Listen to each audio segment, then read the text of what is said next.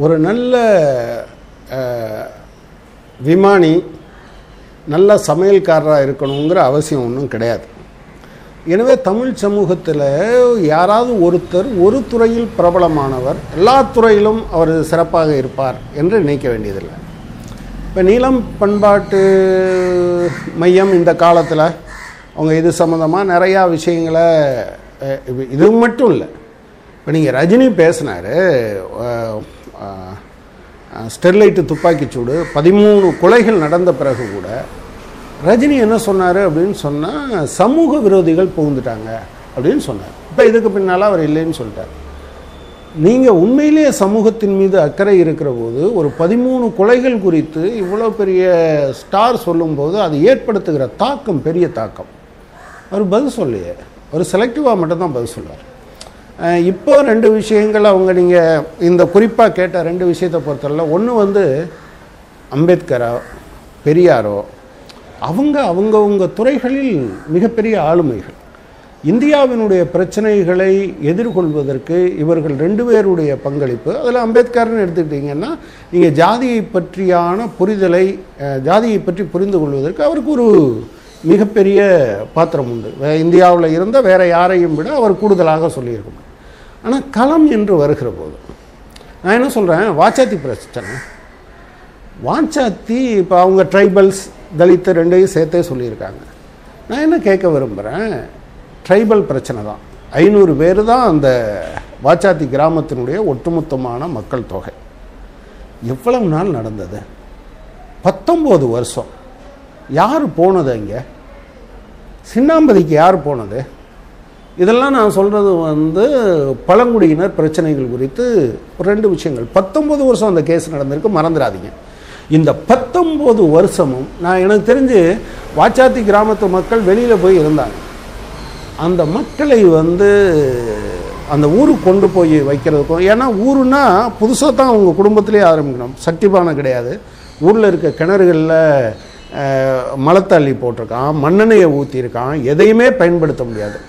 அப்போ தமிழ்நாட்டில் இருக்கக்கூடிய முந்நூற்றி எழுபத்தஞ்சுன்னு நினைக்கிறேன். முந்நூற்றி எழுபத்தஞ்சு டிரான்ஸ்போர்ட் டெப்போ போக்குவரத்து கழக சிஐடியு ஊழியர்கள் ஒரு நாள் முழுவதும் காலையிலேருந்து சாயங்காலம் வர உண்டியல் அடித்து கொடுத்தாங்க.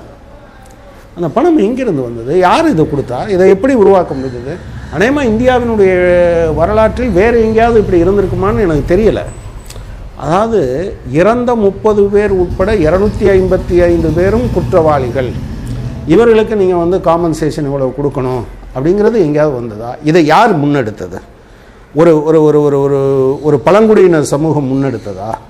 இல்லை அம்பேத்கரோட கூட இருந்தவங்க முன்னெடுத்தாங்களா? செங்குடி இயக்கம் தான் முன்னெடுத்தது. நான் என்ன சொல்கிறேன் இதில் நீ வரல. எனவே நீ இதை பார்க்கலன்னு நான் சொல்ல மாட்டேன். ஓகே அந்த ஏரியாவில் அவங்க இல்லை. தேடி தேடி போகிறது கம்யூனிஸ்டுகளோட பழக்கம் அந்த வகையில் போயிருக்காங்க. இப்படி பத்மினி வழக்கை நான் சொல்ல முடியும். ரெண்டு உங்களுக்கு தெரிஞ்சிருக்கும்னு நினைக்கிறேன். ராயமுண்டான்பட்டின்னு நம்ம தஞ்சை மாவட்டத்தில் என் வெங்கடாச்சலம் பிறப்பால் கல்லர் அவருக்கு ஊர் கூட அந்த ஊர் கிடையாது. கல்யாணம் பண்ணி மனைவியினுடைய ஊருக்கு போகிறார் நீ வந்து மீசை வைக்கக்கூடாது தோளில் துண்டு போடக்கூடாது தலப்பா கட்டக்கூடாது சட்டை போடக்கூடாது செருப்பு போடக்கூடாது கொடை பிடிக்கக்கூடாதுன்னு தலித்துகள் செய்யக்கூடாதுன்னு சொல்லும்போது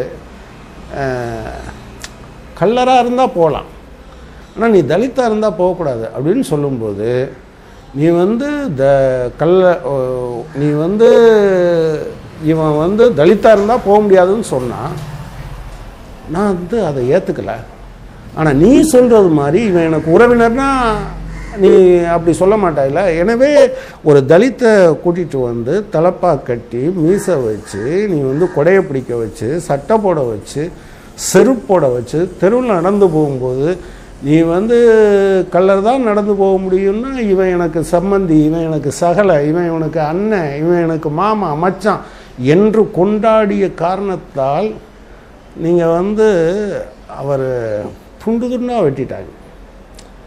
நீங்கள் திருச்சி ஓயாமாரி சுடுகாட்டில் அவரை வந்து எரித்தார்கள் என்பது பின்னால் உளவுத்துறையிலிருந்து ரிட்டையர் ஆன ஒருத்தர் சொல்லித்தான் தெரிய முடியும். ஒருவேளை மார்க்சியர்கள் இப்படியெல்லாம் இல்லைன்னு நீங்கள் ஆயிரத்தெட்டு குறை சொல்லலாம். ஆனால் இதில் யார் வந்தா? இன்னும் ரெண்டு இப்போ சமீபத்தில் நடந்த இன்சிடெண்ட் ஒன்று வந்து பள்ளிப்பாளையம் வேலுச்சாமி. அநேகமாக நீங்கள் கேட்டு பள்ளிப்பாளையம் வேலுச்சாமி நம்ம நாமக்கல் மாவட்டத்தில் பள்ளிப்பாளையம் ஒருத்தர் வந்து ஒரு நடுநிலை ஜாதியை சேர்ந்த ஒருத்தர் வந்து வட்டிக்கு பணம் கொடுக்குறாரு ஒரு தலித் பெண்ணுக்கு கொடுக்குறாரு. தலித்து ஒருத்தர் கொடுக்குறாரு அவரோட பொண்ணு மேரேஜுக்காக.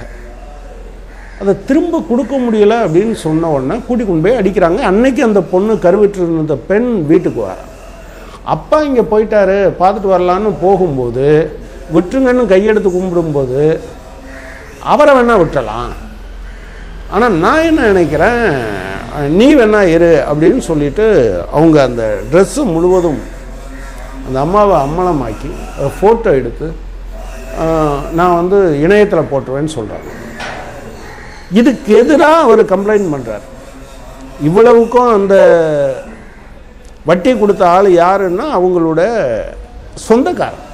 ஒரே ஜாதிக்காரன். ஆனால் அவர் ஜாதிக்கு பக்கத்தில் நிற்கலை யாருக்கு பக்கத்தில் நின்னார் அப்படின்னு சொன்னால் பாதிக்கப்பட்ட இந்த தலித் பெண்ணுக்காக நின்னார்.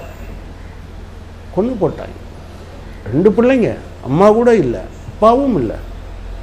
நான் இடுவாய் ரத்னசாமி. நீங்கள் திருப்பூரில் திருப்பூர் மாவட்டத்தில் இடுவாயின்னு ஒரு கிராமம். அவர் அடித்து தூக்கி கொலை பண்ணும்போது அஞ்சு காரணம் எழுதி வச்சணும். நீ தலித்துகளுக்கு அதிகாரம் கொடுக்குற தலித்துகளுக்கு சலுகை காட்டுற. இடுவாய் ரத்னசாமி தலித்து கிடையாது.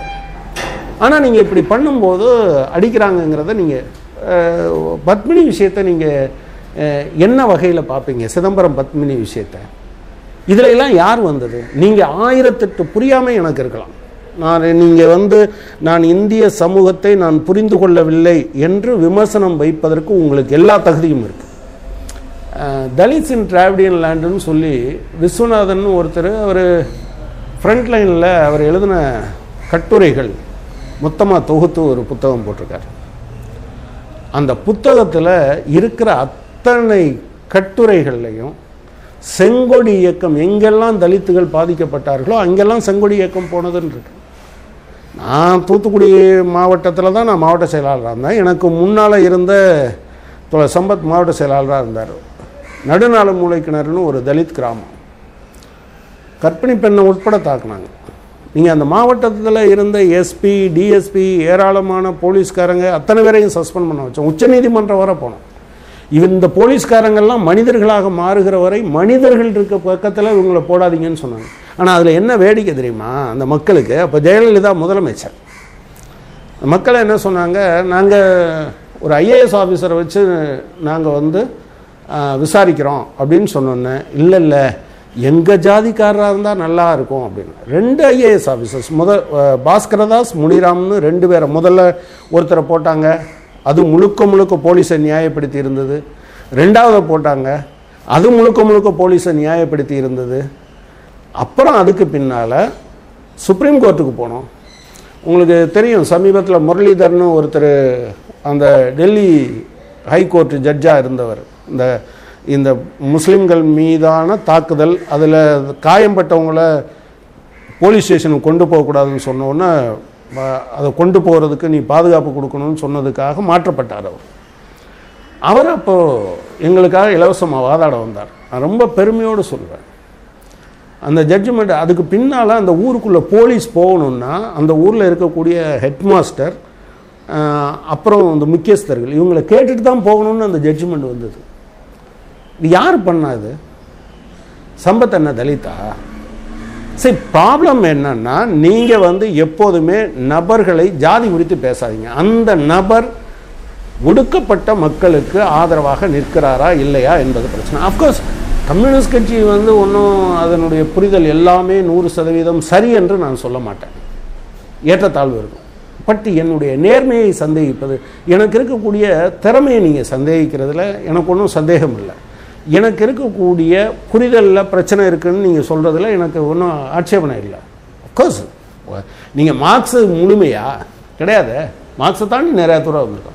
அதே போல் அம்பேத்கரும் முழுமைன்னு நான் நினைக்கல. அம்பேத்கரை தாண்டி வர வேண்டியிருக்கு. ம- பெரியார் முழுமைன்னு நான் நினைக்கல. அதை தாண்டி வர வேண்டியிருக்கு. ஏன்னா வரலாறு வள வளரும்போது அவங்க ஒரு நூற்றாண்டுக்கு முன்னால் நினச்சது மட்டுமே நீங்கள் சொல்லிகிட்டு இருக்க முடியுமா என்ன?